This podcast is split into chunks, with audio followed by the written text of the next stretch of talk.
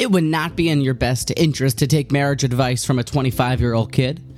However, here today, I am just relaying what I've learned from my masters and my teachers, and it is a very important point in the laws of marriage and shalom bayis. The Torah tells us that Al kain azov ish aviv ve'imay. Therefore, man shall leave his parents' house. V'dovak be'ishtay, and he should get married. He should cling to his wife. The commandment of marriage. The Torah learns out this commandment, this idea, from Adam and Chava. Al kain. Therefore, because Adam and Chava got married, therefore, man, woman should strive to mimic them. The question is, and it's a pretty chummer question at that. Adam and Chava's marriage didn't go as planned. It wasn't exactly perfect.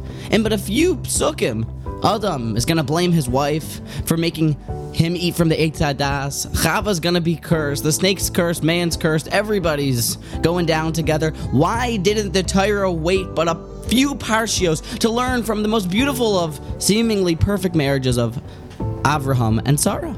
Al Kain, therefore, let us learn from Avraham and Sarah the laws and the commandment to get married. Why do we learn it from Adam and Chava?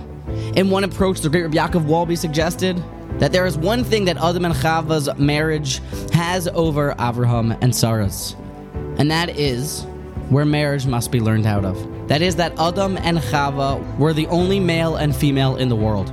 There was only one spouse, there was only one other individual in the world.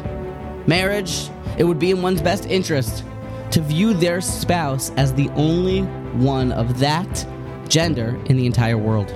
My wife is the only wife in the world, my husband is the only husband in the world, the only male, the only female. My Rebbeim have taught this to me, and it's been passed down from all the way back from Adam and Chava.